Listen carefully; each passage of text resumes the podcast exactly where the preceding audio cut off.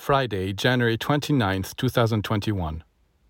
The Church comforts the poor, the weak, and the sick by telling them that if they have faith in God, they will be seated at His right side in paradise.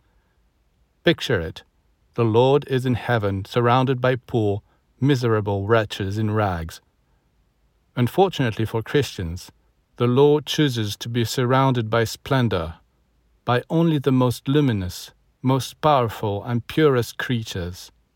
So instead of relying on being seated at the Lord's right hand, you would be well advised to set to work to activate the spiritual powers within you, for it is they that will enable you to obtain what you desire. When you plant a seed, all the powers of heaven and earth combine to bring forth the flowers and fruits you hoped for.